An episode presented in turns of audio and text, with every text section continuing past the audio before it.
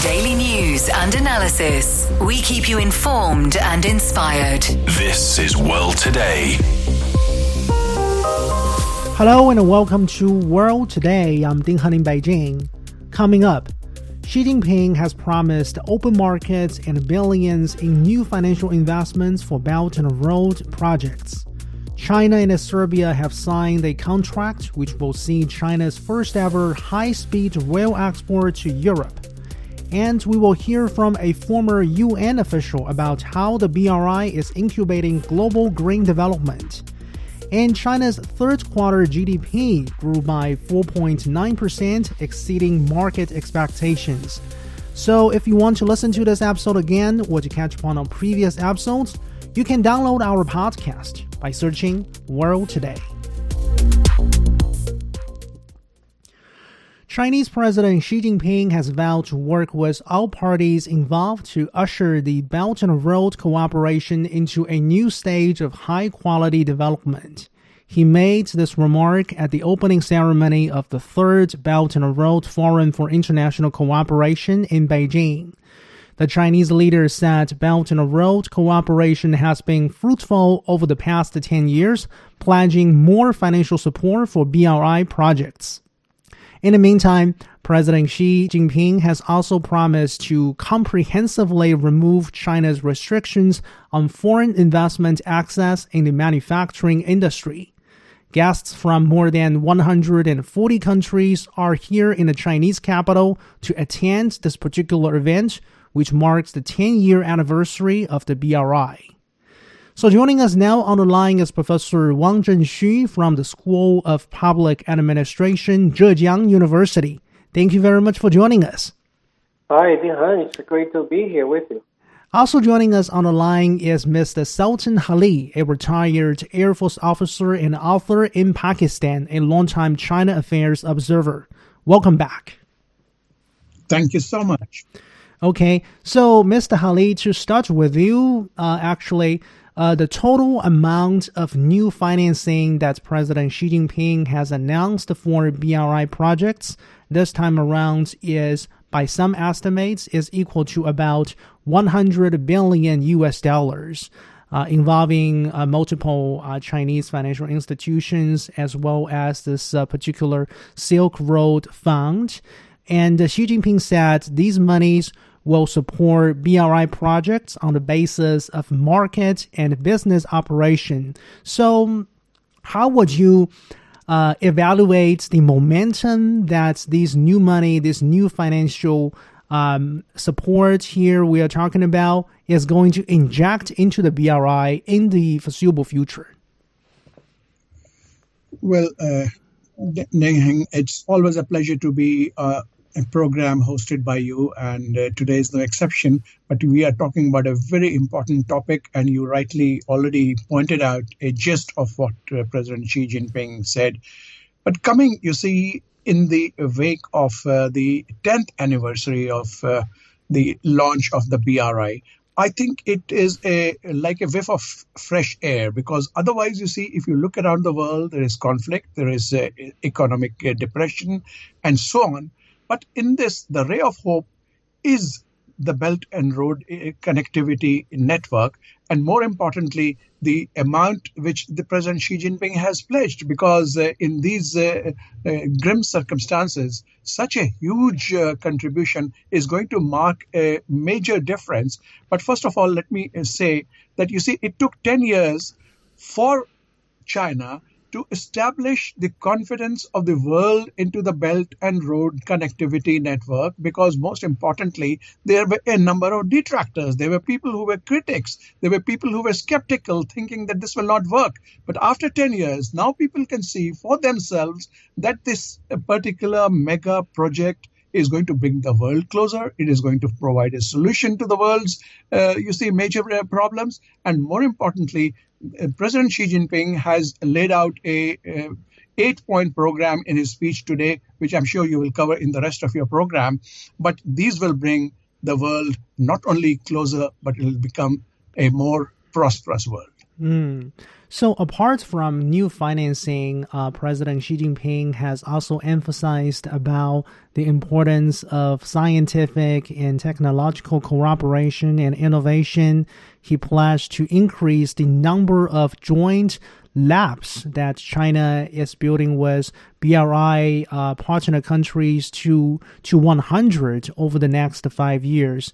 Now, Professor Wang, of course, I mean during this process over the over the next five years, China will likely share its uh, technological know-how and science-based know-how with other countries involved in the BRI. Uh, why do you think China is looking to do so? At a time when, frankly speaking, China's own access to some particular countries' so-called advanced technologies is being increasingly, you know, restricted. Okay, hi, uh, Han, and great to be with you and Mr. Ali. I, I think uh, regarding, uh, let me maybe what make one quick point about your first question, okay. which is the uh, uh, pledging of new finance financing. I think it just show, as Mr. Ali said, it just show the BRI has been very successful. Uh, it has it has brought fruit to every country. So now it is possible to put in more resources. It is uh, it is actually uh, productive to put in more more investment. Uh, so that's how I see the China's willingness to put in more uh, financing to BRI. Mm. And, and this, uh, your, your question about science and technology cooperation, of course, uh, China is uh, facing uh, pressure uh, uh, from the United States, trying to restrict China's technological advancement. But the, it is new. I think BRI, it is new that China uh, is openly, uh, formally putting one, putting this item, putting this uh, scientific and technological cooperation uh, in the BRI framework. It, it isn't new. It has been going on. That you know, I visited uh, the National Academy of Science. Uh, my friend, a very famous astronomist, Miss Professor Liu Jifeng, and his wife, Miss Miss Zheng Jinghui. they took me around, and I see actually in the academy, I see I saw uh, offices, research offices of BR of Belt and Road countries, uh, mm. young young professional young young scholars coming to do collaborative research with Chinese scientists. Uh, the, I think the point is that China doesn't see uh, the, the need or, or it does not think it is correct to to restrict technological advancement of other countries. So, and if China has some uh, technological, scientific uh, know-how, it, it is willing to share to to help other countries to also make similar uh, progresses. And besides that, China also benefits from such kind of uh, international cooperation within the BRI framework uh, in terms of scientific and technological cooperation, because young talents from the BRI countries, they definitely they will bring ideas and, and perspectives to the Chinese social Chinese science uh, and technological community. Mm. So it is it is mutually beneficial, and it is also contribute to, China, to the BRI uh, objective uh, of uh, people's heart connectivity. You know, there's one one connectivity uh, objective in BRI is the, the connectivity of people's hearts. Uh, so you, you, you like, you want to have not just investment in, in infrastructure cooperation, you also want scientific and culture, tourist, and every, every kind of soft, uh, soft connectivity. Mm. Uh, so, so, that's my take on this. Uh, and it is new. I think it is very, very uh, good that now you have a new, formally have an item of scientific and technological cooperation within the BRI framework. Mm, and thank you for sharing some of your personal observation and experiences in this particular regard. So, by the way, Mr. Hali, uh, what is your take on this particular point in President Xi Jinping's address that viewing others' development as a threat or taking economic interdependence as a risk will not make one's own life better or speed up one's own development. What is your take on this point? Well, that's an excellent question. Uh, but if you allow me, Ning before I answer this question, very briefly, I want to touch upon one point. Uh, uh, of course, it has been very well elaborated by the professor. But uh, you see, in my 50 years of experience uh, of visiting China and of studying China and having authored over half a dozen books on China, I am witness to the fact that for the first 22 years of its life, China was deprived of any scientific uh, or technological advancement from the West because the West had refused to re- uh, recognize China itself. And uh, it developed things the hard way. Now that China is in a position that it can study, it can uh, do uh, research, it would like others to benefit, and it feels the pain and the pinch of it. Moreover, even now, of course, as you mentioned, uh, that it is being restricted. But the thing is that China has made so much, you see, advancement by leaps and bounds that it wants to share its experience without holding back any country or depriving them of any, uh, you see, uh, uh, benefits from the uh, technological advancement which China has made or which the world has made. Now, coming to your question about uh, viewing others' development, first of all, le- let me point out that this kind of thinking that the development of another country is a threat or uh, it will, you know, uh, inter- mm-hmm. uh, economic interdependence will become a risk. This is an imperialist thought. And people who make this kind of uh, observations or the kind of d- deductions, they are not only myopic, but they are not aware of China's uh, psyche, the China's, you see, thinking, which is based upon more than 5,000 years of culture and development, and in which the key point is live and let live. Let the world, uh, you see, benefit from you. Uh, not, not be jealous of other people's uh, advancements. One, you see, uh, uh, point which President Xi Jinping made in his uh, current speech on, for the BRI forum was that if, if you give a rose to a friend, its fragrance is going to stick to your own hands also. So it, it this development and economic interdependence is actually being passed on by China to others because mm. if the world is strong, only then China will be strong. Mm. So, Professor Wan, we understand President Xi Jinping has also pledged that China will implement a green investment principle for the Belt and Road, providing 100,000 relevant training opportunities for BRI relevant partner countries by the year 2030. I mean, when we talk about green development, China is arguably a, a, a global leader already if we take a look at China's say advantages or competitiveness in in some of the particular industries like EVs, solar panel, wind turbine, etc. So uh, in this regard, what kind of specific knowledge and know-how do you think China is able to and and do you think China needs to impart to those BRI partner countries? Uh, sure, I think. Um, well, you are correct. China is playing the leadership role now in global effort to reduce carbon emission. And really, let me say, uh, let me actually name the country. Uh, it is the United States that's doing uh, much less, too, too little, in terms of making the necessary energy transformation uh, that to switch from uh, fuel to fuel to uh, to uh, clean green energy. Uh, but in the BRI framework, I think what China now wants to do is, you know, we, you know, every country has the right to industrialize, to enjoy like to enjoy driving a car, to enjoy using uh, electric uh, appliances like a mm. refrigerator or yeah. air conditioner.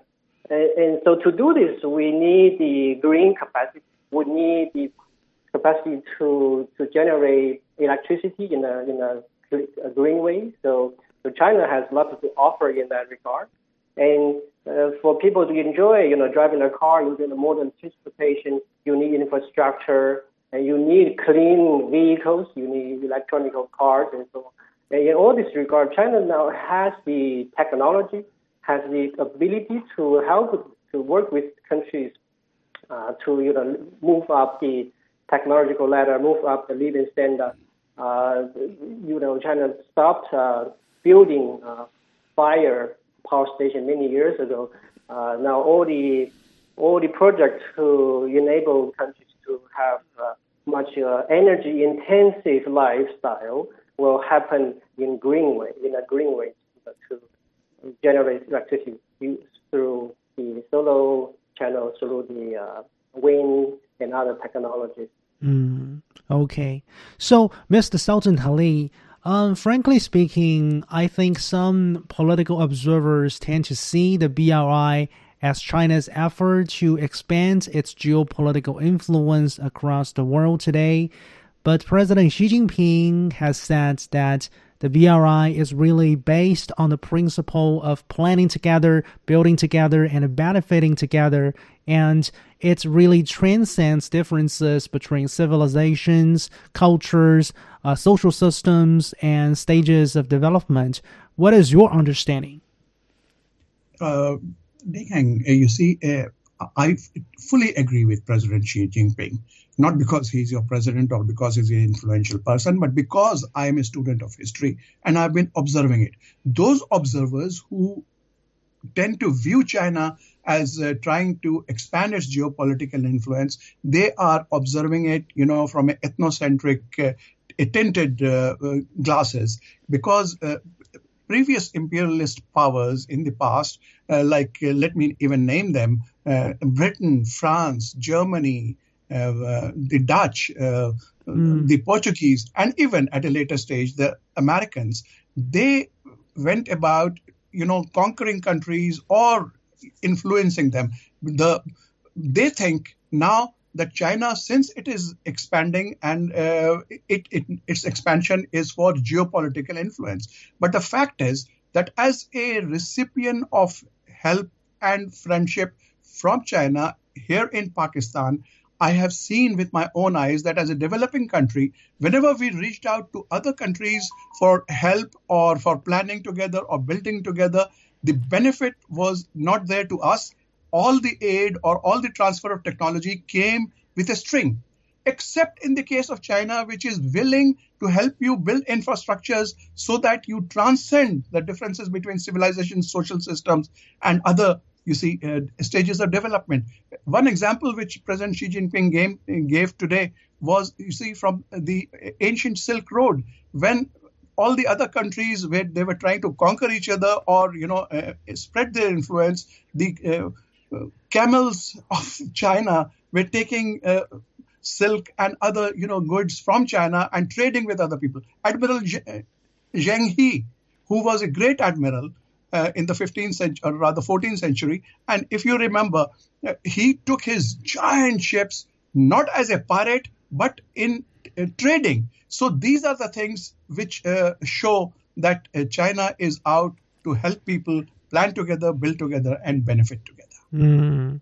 So Xi Jinping has also said that, quote, China is endeavoring to rejuvenate the Chinese nation on all different aspects, on all different fronts by pursuing Chinese modernization.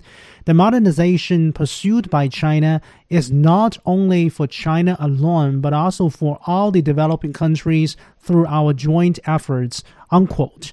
So, Professor Wang Zhengxu, um, you know, frankly, based on your observation of China's path to modernization, I guess when we talk about modernization, we are referring to, say, uh, urbanization and industrialization and many of the other social and economic aspects as well. What kind of lessons and experience in China's path to modernization do you think might be useful or inspirational to other countries?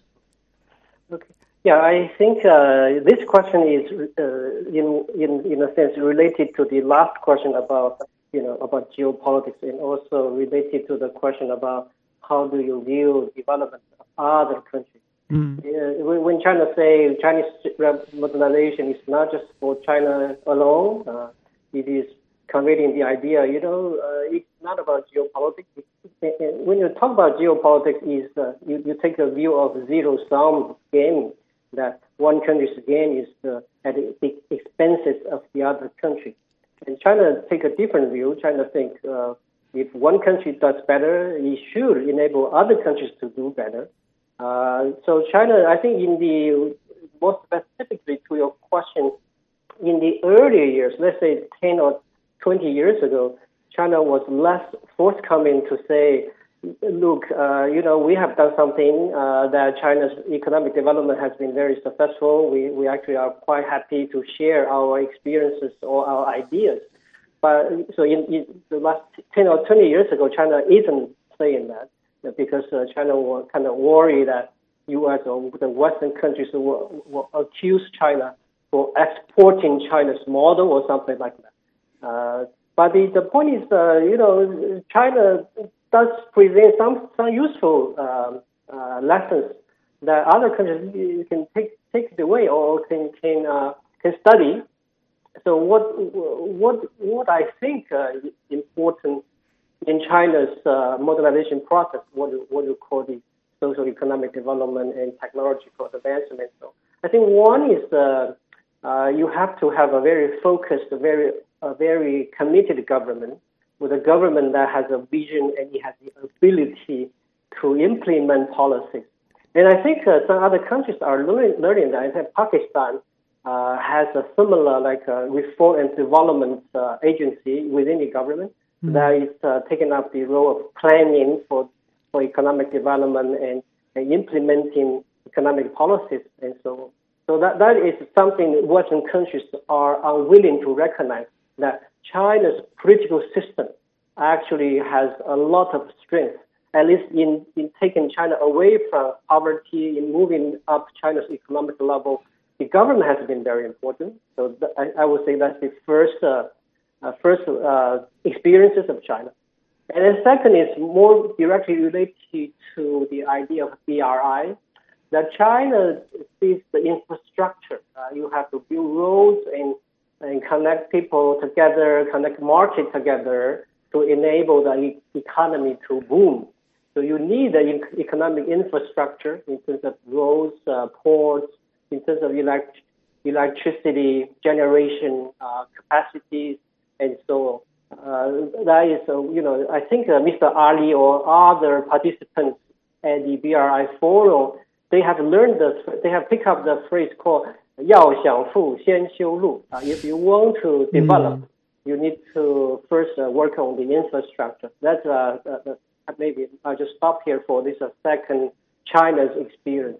Hmm. okay, so Mr. Hali, we still have about two minutes before we need to wrap up this dialogue with both you and Professor Wan. Uh, so the final question before we let you go, I mean, in many ways, the BRI can be seen as a piece of good evidence about China's participation and propulsion of globalization over the past one decade or so. Uh, so, why do you think China has demonstrated a steadfast support towards globalization at a time when rethinking and even skepticism about globalization has been on the rise in, in certain developed countries? Yes, since we are running short of time, I'll keep my answer short. Uh, the key word is again President Xi Jinping's initiative uh, called the Global Development Initiative. And even in this speech, you see, he talked about connectivity, and the BRI has shown that it is all about connectivity, opening the world economic economy, the practical cooperation in, you know, uh, leading to small, smart livelihood programs, green development, which we have talked about, people-to-people exchanges, integrity-based uh, belt and road cooperation, and institutional build, build, uh, institution building. Now, all this boils down to the fact that globalization is extremely important and China has given its uh, not only an example in all the fields, but we saw that when the world was challenged by the global pandemic COVID 19, although despite accusations uh, by some detractors, China mm. was forthcoming not only with its initiative of uh, developing uh, ways uh, and means of uh, checking, controlling the epidemic, the pandemic, but Mm. also in sharing with the world. It's in not only the information but also technology and also the vaccine. So all these show Mm. that uh, globalization Yeah, thank is you. on the rise. Thank you, Mr. will Hali. continue. We have been speaking with Sultan Hali as well as Professor Wang Zhengxu. We'll be back.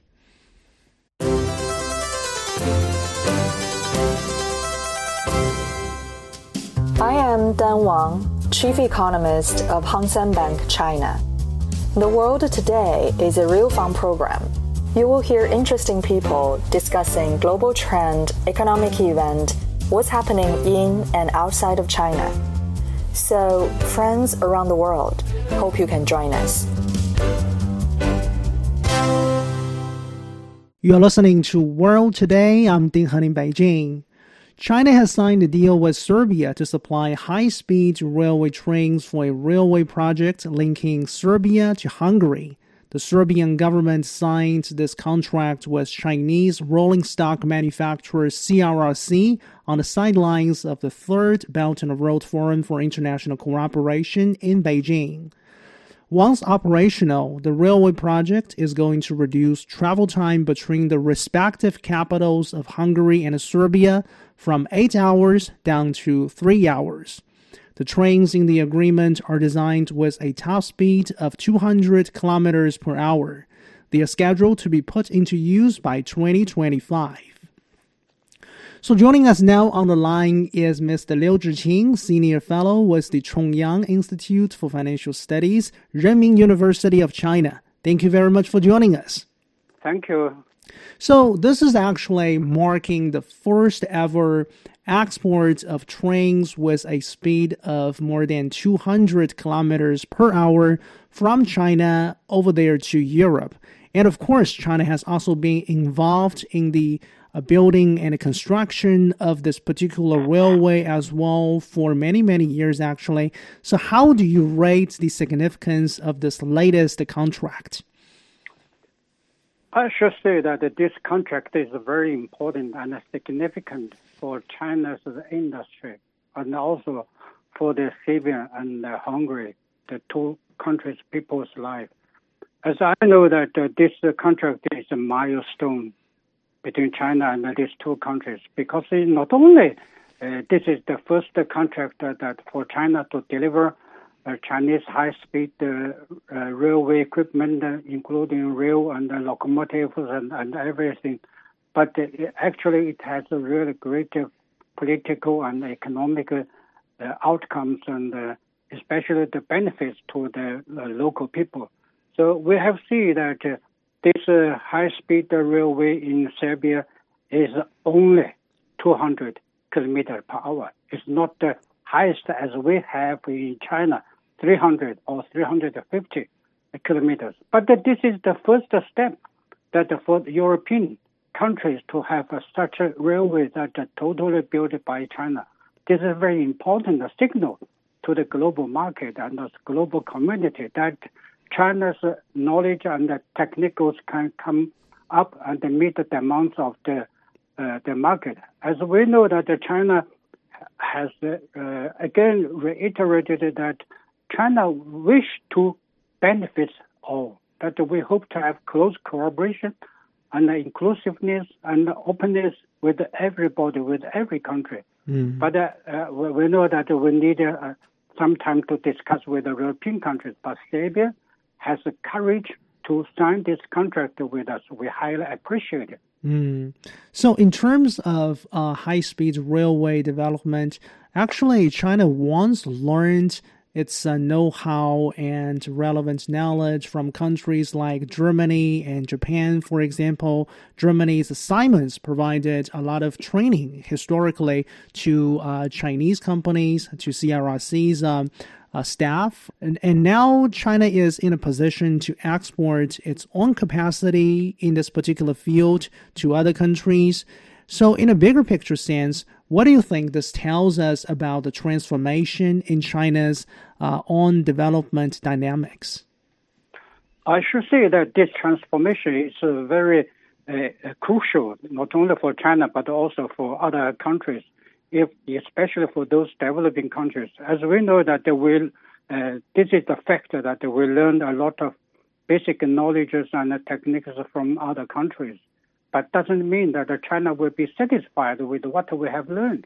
China is a country with innovation. We never always satisfied with what we have achieved. We always try to bet, to have to get a better result and a better achievement through our uh, innovation. So this is the basis that uh, we learned from other countries, but we innovated some new products, and especially we open-minded. We open our market. We are not only that uh, to be satisfactory with our own domestic needs. We wish to expand and deliver all these benefits to other countries in order to enjoy, to share the benefits of high technology. So this is the basic Chinese traditional philosophy that we hope that all people have shared the happiness and shared the progress in the high technology. So this is the best sign and best uh, example tell the world that China is really willing to help all countries. Mm. So, of course, when we talk about the political ties uh, between China and Hungary or between China and Serbia. Uh, frankly speaking, the, the relations between uh, between China and these two particular European countries have been pretty cordial. Now, considering the current geopolitical environment in a bigger scale sense, uh, Professor Liu, what do you think is the prospect of, say, Chinese high-speed railways and high-speed trains expanding their footprints uh, into other European countries? I think this is uh, our first contract with the European countries, but not the last. I'm sure we'll have some uh, other cooperation opportunities. But at the moment, I think we should do our uh, best to fulfill all this first contract in 100, 200 percent satisfactory in a very high standard. In order to tell the European countries and European people how the Chinese standard is uh, really a high quality uh, uh, products, not only for China but also for European countries, because many European countries has been very proud of its own yeah. management its own standard. But now China's products can as much good or as much higher technology or the standard as the European standard. So this is a very important transformation for China to show, to demonstrate that China's design and ability and the capability to meet the demands in European countries. But one thing I should have pointed out, some European politicians, maybe they will raise some obstacles or criticism on this contract in order to have some negative influence impact on the fulfillment of this uh, contract. So both sides, China and Serbia and Hungary, should really get ready to deal with these mm. uncertainties. Mm, cautious optimism. But thank you very much. That was uh, Liu Zhiqin, Senior Fellow with the Chongyang Institute for Financial Studies, Renmin University of China. You're listening to World Today. We'll be back.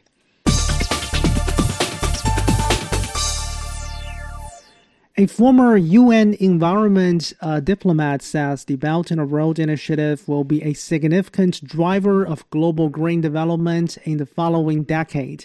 Former Executive Director Erik Solheim of the UN Environment Program shared his insights during the third Belt and Road Forum for International Cooperation in Beijing.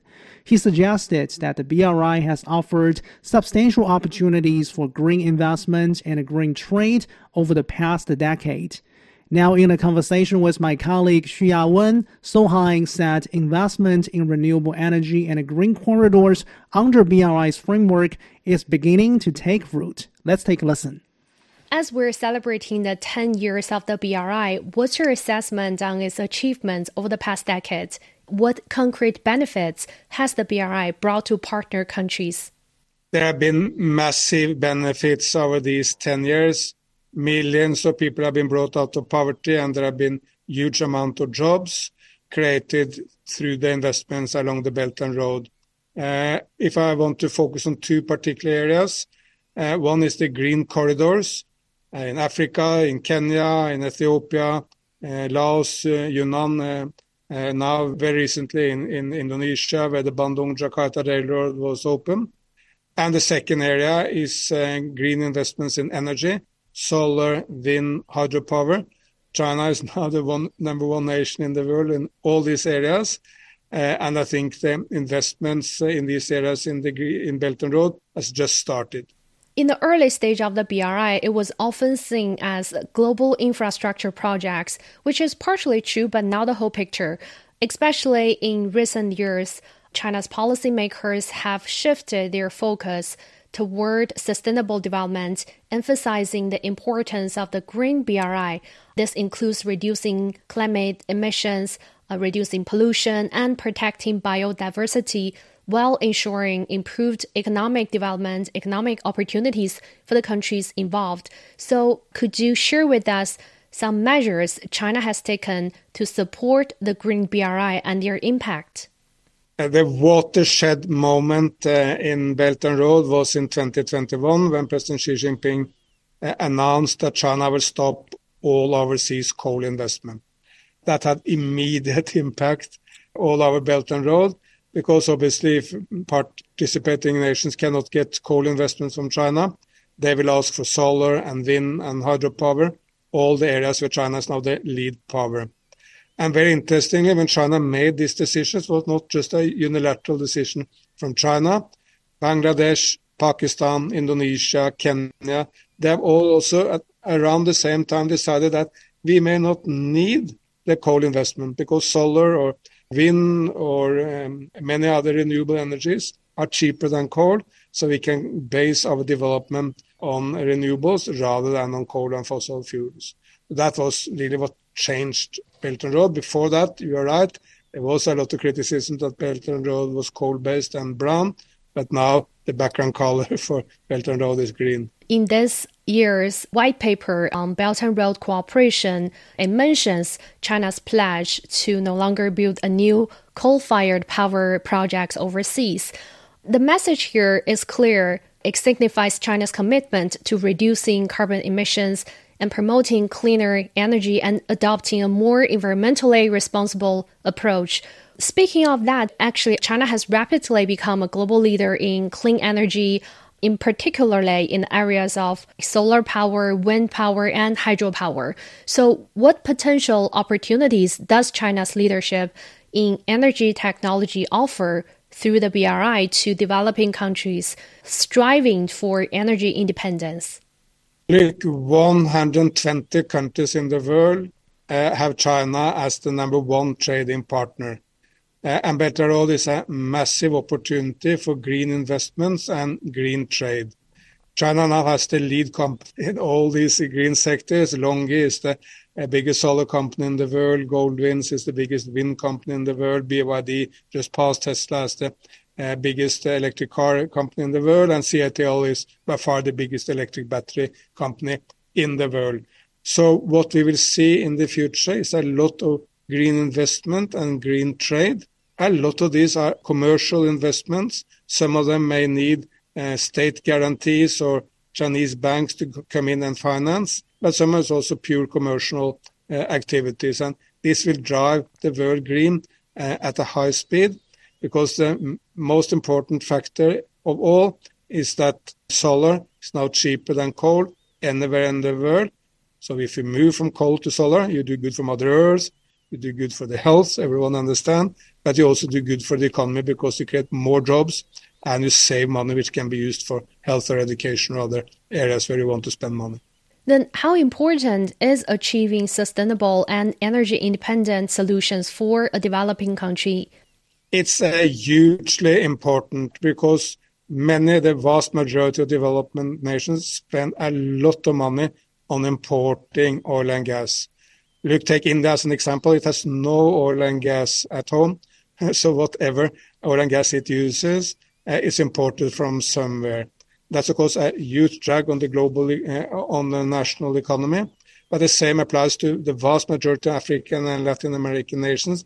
If they can base development on domestic resources and look, the sun is African, the wind is African, the sun is Latin American, the wind is Latin American. They can base development on solar and wind and hydropower. They save money, which can be used to uplift their own population. So it's an enormous win-win-win, good for the economy, good for the environment, and good for health uh, in basically every developing nation in the world.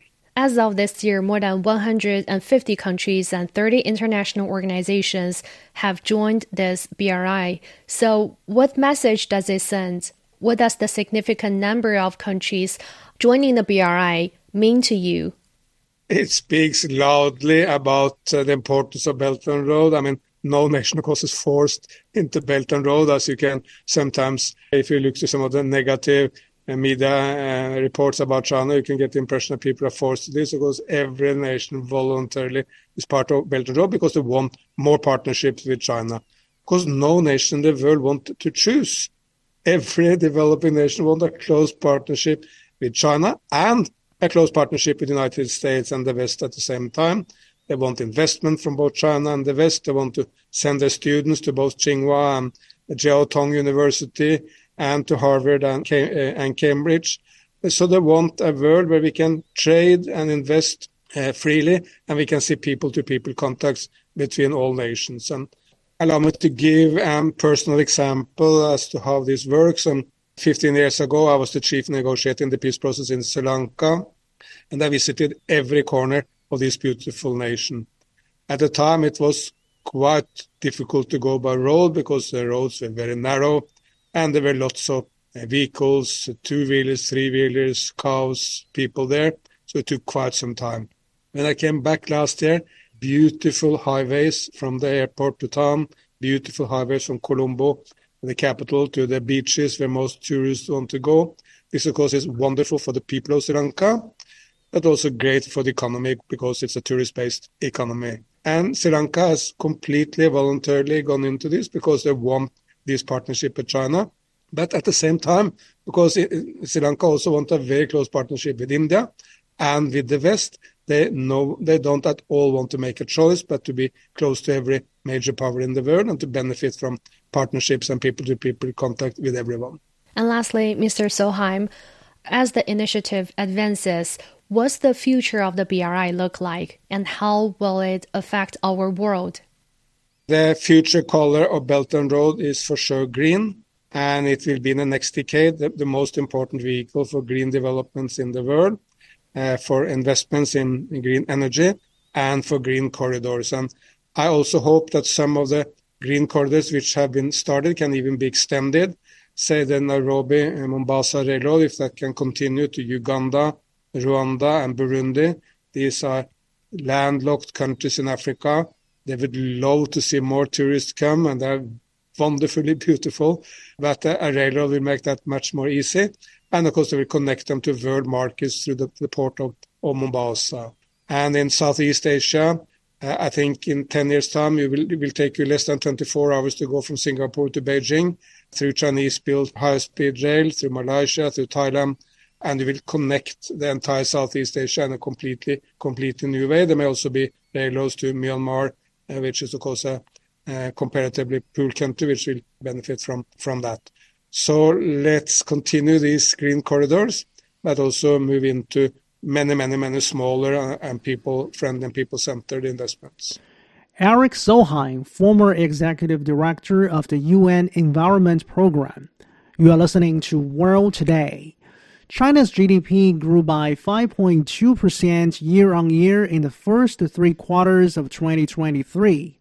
In the third quarter, China's economy expanded by 4.9% year on year. So for more on China's economy, my colleague Zhao Yang spoke with Dr. Yao Shujie, Chang Kung Professor of Economics with Chongqing University. So, Professor Yao, actually, China's GDP grew by 5.2% year on year in the first three quarters. And in the quarter three, the GDP expanded by 4.9%. So, what's your rating of the latest economic figures? Do you think China's economic recovery is firmer? And are we seeing that momentum picking up?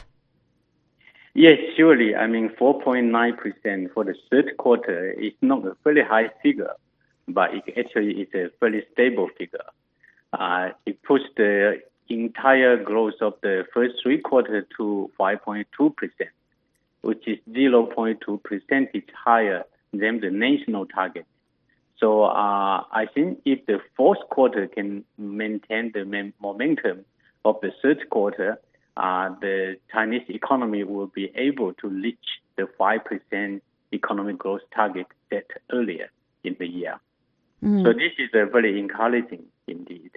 It actually reflects the, the, you know the steady recovery of the Chinese economy uh, from the three-year-long uh, COVID-19 pandemic uh, fluctuation. So this is the first year the Chinese economy is picking up, uh, resume the normal uh, activities, and uh, I think the economy momentum is growing. So it is a, a very encouraging uh, quarter of the year. Mm. And we are seeing the value added industrial output rose by 4% in the first three quarters. So one standout is the equipment manufacturing industry. So what explains the outperformance of equipment manufacturers? The equipment uh, uh manufacturing reflects the so-called high-end manufacturing. So it means that uh, not only the 4%, which is a steady uh, you know, industrial recovery, but also it reflects that the Chinese industrial uh, structure is transforming toward the, the higher quality segment of the of the industry. So uh, it, it, it is again a positive indication of how the Chinese economy is picking up not only in terms of the pace of expansion, but also in terms of, of the quality, which is improving at the same time. So, how will the global economic environment influence the Chinese economy and the foreign trade at large? How do you view the structure changes of uh, China's foreign trade? The Chinese foreign trade actually has been diversified quite significantly away from the traditional industry into the new industries. For example, like the electrical uh, you know, vehicles have been expanded by uh, more than 100 percent and also the the battery, uh, you know, solar power panel, which geared to the green economy development in terms of the new energy sector, uh, which China has becoming a, a, a, major player in the international, uh, you know, competition. So uh, although the global economy recovery is still very fragile, and there's a lot of uncertainty about you know the international trade situation. But the Chinese, uh, you know, uh, industry, particularly in the high-end industry, the new uh, industry is leading the global economy and also play a very important role in the Chinese industrial sector, which is again, in my view, is another positive indication of the third quarter economic growth data. Mm. And you mentioned the new industry, and so what are the innovation capability of China behind these new industries? Uh, the, industry, industrial expansion, particularly the high end and the new energy industry, is fully supported by the technological capacity. Uh, without the technological uh, innovation and uh, you know, te- technical diffusion of the, the, the Chinese uh, you know, research and innovation uh, you know, capacity, it would be impossible to see this kinds of rapid development. China is now uh, a leading, uh, not only a leading economy power, but it's also a leading uh, technological power. It's mm-hmm. very clear, uh, it's indicated by the industrial transformation. Mm. And we know that domestic consumption is also very vital for China's GDP growth, and the retail sales of consumer goods rose by 6.8% in the first three quarters. So, talking about China's domestic demand and the consumption market, what do you think are fueling the consumption growth in China? Well, um, you can see the three years of uh, COVID-19 pandemic has, uh, you know, damaged the service and the, you know, the service industry, uh, particularly in the consumption uh, sector. Now, due to the, the, the, the ending of the COVID-19, uh, there is a, a, gradual recovery in the service sector, such as hotel and retailing, uh, you know, catering and so on, tourism. Uh, in the third quarter, it is a very strong recovery. It's two-digit economic growth in some of the sector. So, uh, you know, the consumer industry is reflected by the uh, the so-called bounce back of the consumption that had been suppressed during the uh, you know COVID-19 period. And now the release of this consumption energy plus uh, people's income is also picking up steadily. So not only uh, people are able to uh, spend more money on the street and you know, on the internet, or, or also you know in the restaurant, hotel, and so on and so forth, but also their consumption ability is also picking up very quickly.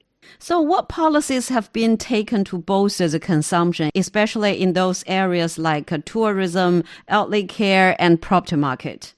Yeah, the uh, you know tourism. You can see that during the national holiday season and also the Chinese traditional uh, you know uh, midterm uh, festival. Uh, there is a, a, queue in the motorway, in the hotel, and also in the tourism spot. So there is a very strong power of energy that are releasing from the household sector into the tourism industry and the growth of the catering and hotel uh, is now the, the winning subsector of the of the recovery of the national economy.